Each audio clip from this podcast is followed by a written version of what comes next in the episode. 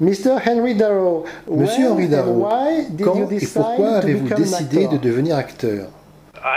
J'avais 8 ou 9 ans à New York City. Je suis allé dans un auditorium et nous avons joué dans une pièce dans laquelle je jouais le rôle du bûcheron. C'était une pièce sur le Père Noël. Je devais couper l'arbre de Noël. Pendant votre enfance, l'acteur José Ferrer était un de vos acteurs préférés. Que représentait-il pour vous? Une source d'inspiration? Absolument. Une vraie source d'inspiration pour moi, car il était tout ce que je voulais devenir, un acteur.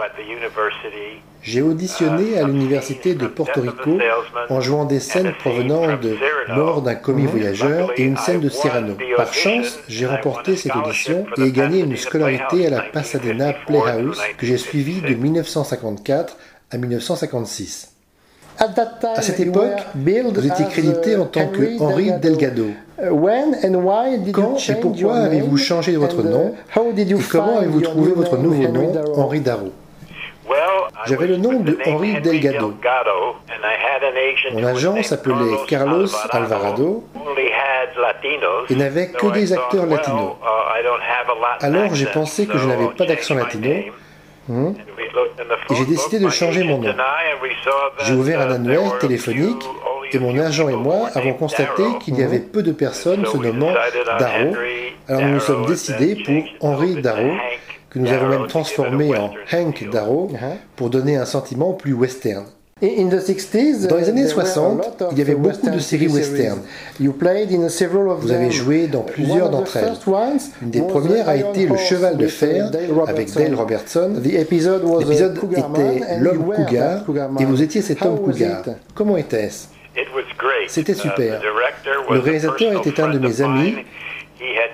Il était à la Pasadena Playhouse en même temps que moi. Son nom était Robert Totten. Je pense que c'était mon premier rôle en tant qu'invité et c'était formidable. Je jouais un Apache. Puis vous avez joué dans un épisode des Mystères de l'Ouest, la nuit des traquenards. Comment vous rappelez-vous votre travail avec les deux stars de la série, Robert Conrad et Ross Martin? Conrad adorait vraiment faire des cascades. Il virevoltait partout. Ross Martin, lui, aimait prendre des accents, etc. Il m'avait vu dans une pièce que j'avais jouée au Ray Bradbury Play, intitulée The Wonderful Ice Cream Suit. Il était venu me voir en coulisses et m'avait dit qu'il avait adoré. Avez-vous une anecdote à nous raconter sur le tournage des Mystères de l'Ouest? Pas vraiment. Nous avons un peu improvisé. C'était quand la hache tombait pendant que je montais l'escalier.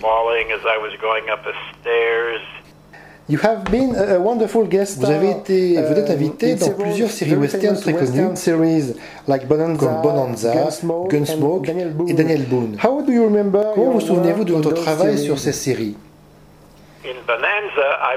Dans Bonanza, je joue un paysan mexicain qui a sauvé la vie de Lorne Greene. L'interprète de Daniel Boone était un vrai gentleman, parlant doucement. Mais je n'ai pas eu grand-chose à faire avec James Arness sur Gunsmoke. En quoi les stars de ces séries étaient-elles différentes? Lorne Greene, James Arness et Fess Parker. C'était formidable de travailler avec eux. Ils maîtrisaient la situation en permanence. En travaillant avec eux, qu'avez-vous appris en tant qu'acteur débutant?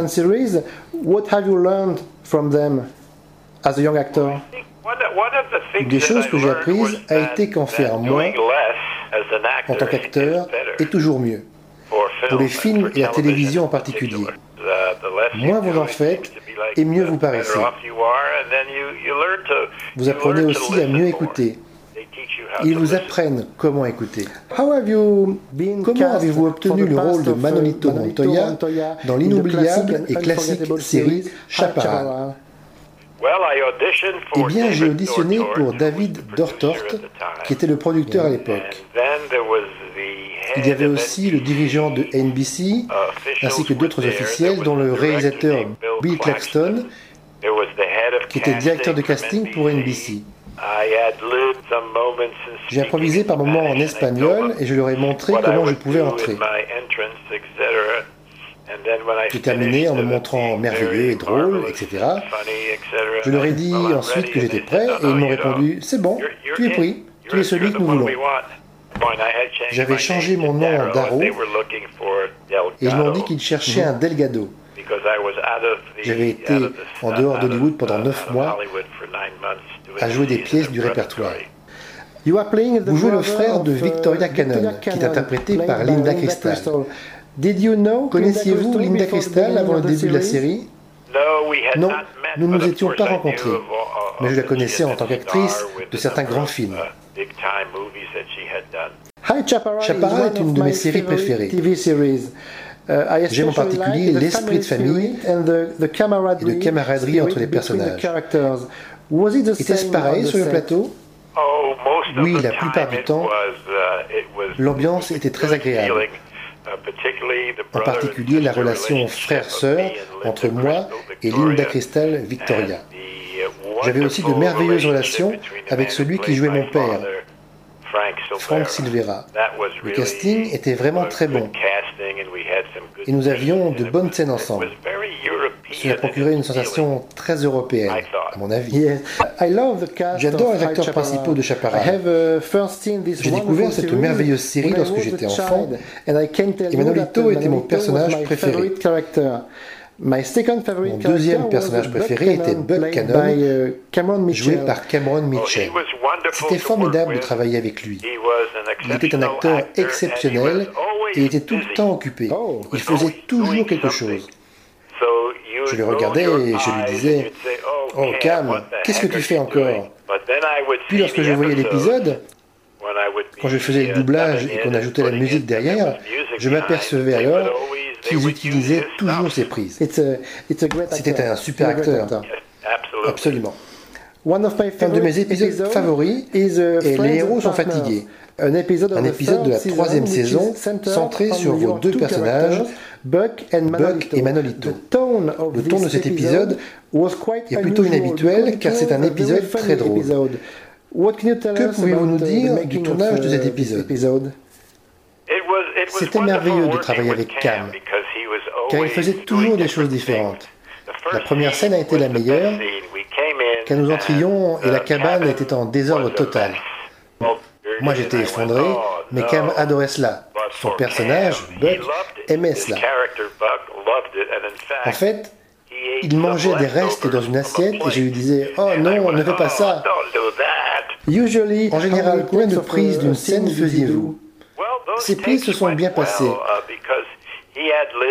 Nous improvisions l'un et l'autre, nous enchaînions et à l'arrivée, il le gardait dans l'épisode. L'un de mes épisodes préférés de la 1ère saison est le piège, un épisode centré sur Manolito avec Henri Silva et Pilar Seurat. Henri Silva a interprété de nombreux méchants. Comment était-il en tant qu'acteur et partenaire? Il est très très bon. Je lui ai parlé très récemment, il est en retraite maintenant. Il avait un regard très perçant. C'était en fait parce qu'il ne voyait pas bien du tout. Alors il gardait constamment ses yeux grands ouverts. Ainsi, il pouvait voir tout le temps. Il a joué de merveilleux rôles et dans de nombreux films importants. Quelle a été votre première réaction lorsque vous avez commencé à recevoir beaucoup de lettres de fans? C'était incroyable. Mark Slade attirait les 9 à 10 ans et moi j'attirais les 9 à 12 ans. Les magazines pour petites filles nous adoraient et faisaient des interviews de nous deux. Nous avons commencé à en plaisanter entre nous, mais nous adorions cela. Qu'ont changé la célébrité et la reconnaissance à votre vie et votre carrière? Au moment de la série, il faut vous rappeler que nous étions sur les écrans une fois par semaine. On avait facilement des réservations dans les restaurants, aux matchs de baseball ou de football américain. On avait de super places. On voyait les joueurs, on allait en coulisses, on leur parlait, on était invités par les propriétaires des lieux. C'était agréable.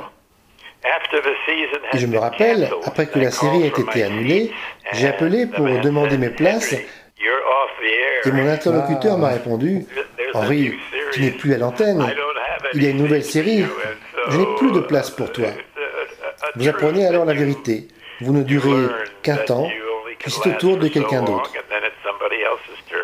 Mark Slade ne faisait plus partie de la quatrième et dernière saison. Savez-vous pour quelle raison? Gilbert Roland est venu sur la série et a obtenu, je crois, $10,000 par épisode.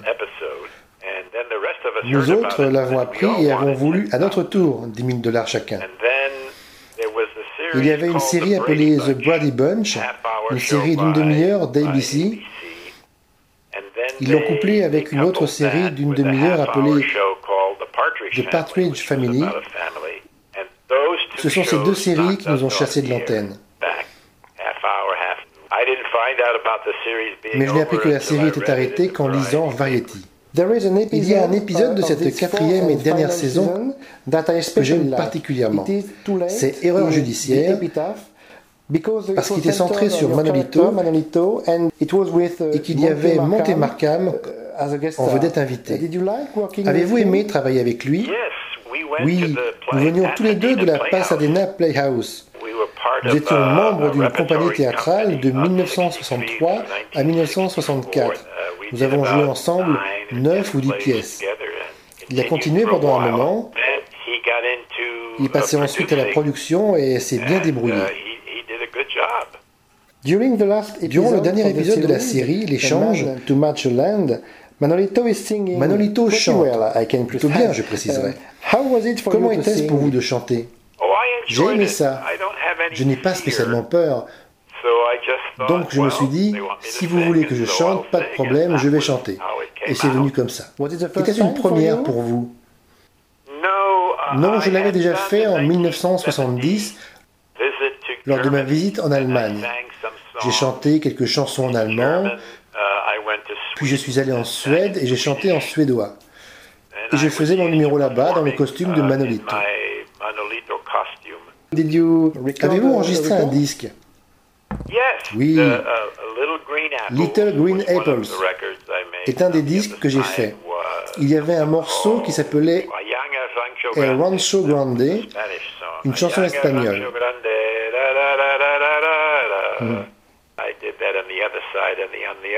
Sur une des faces, il y avait cela, et sur l'autre, je faisais des imitations de mes partenaires, comme Mark Slade, Cameron Mitchell ou Leif Erikson. J'imitais aussi Frank Silvera, mon père. J'ai même fait une imitation de Victoria. C'était une routine comique et nous avons gagné $25,000 en plus grâce à elle. Pourriez-vous me faire une faveur et imiter Cameron Mitchell, s'il vous plaît?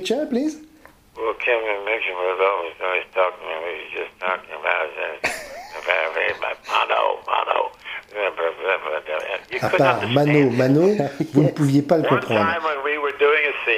Une fois, nous faisions une scène ensemble. Il avait écrit son dialogue sur la selle de son cheval.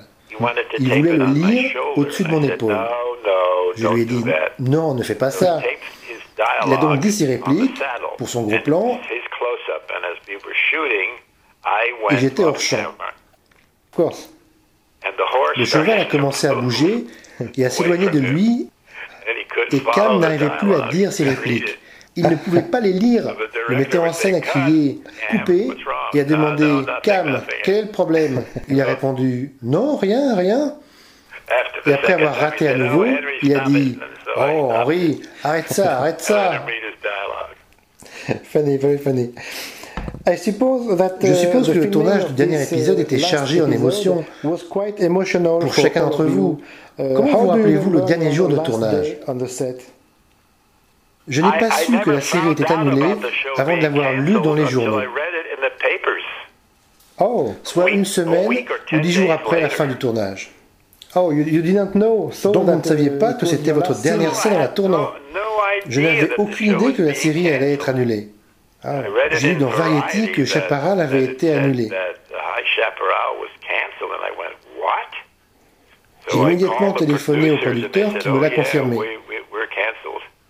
Et tout était fini. Et Tour de Choc va être un choc pour vous. Oui, je me suis dit, oh mon Dieu, qu'est-ce qui arrive? Connaissez-vous la raison pour laquelle ils ont annulé la série? La série avait déjà changé un peu quand ils ont appliqué de nouvelles règles. On ne pouvait plus tirer sur quelqu'un, ni pointer une arme sur quelqu'un. Oh. Il fallait beaucoup moins de violence dans les westerns. Mm-hmm. Si nous avions affaire à 3 méchants, nous ne pouvions plus pointer nos armes vers eux. Incredible. Nous avons un peu souffert à cause de cela. Yeah, of course. Durant les 97 épisodes de Chaparral, il y a eu beaucoup de formidables acteurs invités. Vous souvenez-vous de certains d'entre eux en particulier, et pourquoi? Oh, je me souviens de Ricardo Montalban. Lui et moi avons fondé un groupe appelé Nosotros, pour avoir une influence positive sur les Latinos. Mm-hmm. Nous l'avons commencé en 1970 avec un grand rassemblement de 10 à 20 000 personnes au Hollywood Bowl. J'ai chanté et introduit Ima Sumac. Nous avions aussi Frank Sinatra, qui est arrivé à bord d'une diligence et a chanté pour nous. C'était merveilleux et nous avons récolté de l'argent pour payer pour les étudiants. C'était une grande cause, félicitations. Oui, absolument. Cela a fait toute la différence. L'industrie avait l'habitude d'utiliser 200 acteurs latinos durant les 4 ans de Chaparral. Et à l'époque où j'ai fait la série Resurrection Boulevard, c'était passé à 200 acteurs latinos par an, ce qui fait une grande différence.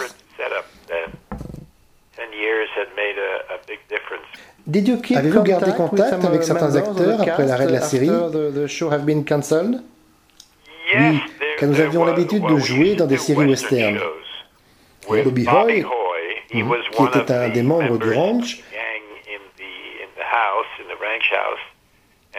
ainsi que Don Collier, qui en faisait aussi partie, ont été amis avec moi tout au long de ces années. Je crois que vous aimez aussi aller aux conventions Chaparral. Oui, absolument. Appréciez-vous de rencontrer les fans? Oui, j'ai toujours apprécié cela. Je m'amuse plus en faisant cela que toute autre chose. Vous avez travaillé avec Jan Pippins sur votre biographie Lightning in the Bottle. Quand et pourquoi avez-vous décidé que quelqu'un allait écrire l'histoire de votre vie? J'avais lu cet article qu'elle avait écrit sur Bobby Hoy, Don Collier de Chaparral et moi, et je l'avais beaucoup apprécié. Je ne l'ai pas oublié. Des mois plus tard, je parlais avec elle et lui ai demandé s'il accepterait d'écrire avec moi l'histoire de ma vie. Elle a dit « Oui, essayons, cela nous a pris plus d'une année, mais nous avons réussi ». Comment travaillez-vous sur ce projet avec Jan Pippins? C'était bien. Elle est très dure, elle sait planifier et s'organiser, et c'est ce qu'il me fallait. J'avais besoin de cette discipline. Votre femme, Lorraine Liviane, vous a aidé aussi sur ce projet. Qu'a-t-elle fait? Elle m'a rappelé certains moments et apporté certaines idées. C'était par exemple son idée de mettre cette photo en couverture. C'est une belle couverture, une belle photo. Oui, c'est vraiment une bonne photo de moi. Avez-vous utilisé un enregistreur ou des notes? Non, je n'ai pas utilisé de notes. J'avais simplement certains articles et magazines que j'ai relus. Et Jan est venue chez moi pour des interviews et nous en avons fait aussi par téléphone. Ok. Je pense que chacun de vos admirateurs devrait absolument se procurer votre livre. En le lisant, ils apprendront tellement de choses sur vous. Par exemple, que vous êtes un très bon joueur d'échecs. J'étais un bon joueur d'échecs. J'étais classé entre le 1800e et le 1900e rang. Wow! Je pouvais jouer avec 10 à 15 personnes en même temps. J'ai fait aussi quelques championnats. Ma professeure à l'université de Porto Rico m'a dit un jour Henri, nous comprenons que tu es un bon joueur d'échecs. Tu étudies les échecs 3 à 4 heures par jour. En même temps, tu es un étudiant noté C-. Qu'est-ce que tu fais le mieux? Je lui ai répondu, je fais mieux l'acteur que je ne joue aux échecs. C'est alors que j'ai décidé de me concentrer sur le métier d'acteur. C'était une grande décision. Félicitations. Oh oui, j'ai tellement apprécié. J'ai eu des hauts et des bas, mais c'est normal. J'ai eu une carrière intéressante. Et j'aime le fait que le sous-titre du livre fasse référence à l'acteur latino que je suis. Oui, j'adore ce sous-titre. Oui, j'ai toujours aimé ce concept. Si je fais quelque chose, ou que je remplace quelqu'un,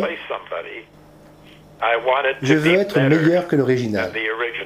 Oui, le sous-titre de votre livre parle des 75 premières années de votre vie sur scène et à l'écran. Donc jouer vous intéresse encore, et nous pouvons espérer un deuxième livre. Cela sera intéressant. Il va falloir que j'y pense et que je vois ce que l'on peut encore écrire à ce sujet. Nos auditeurs français peuvent trouver votre livre facilement sur Internet, via Amazon par exemple, mais je crois que des exemplaires dédicacés sont également disponibles via votre site Internet. Oui, ils peuvent m'envoyer leur livre que je signerai et leur renverrai.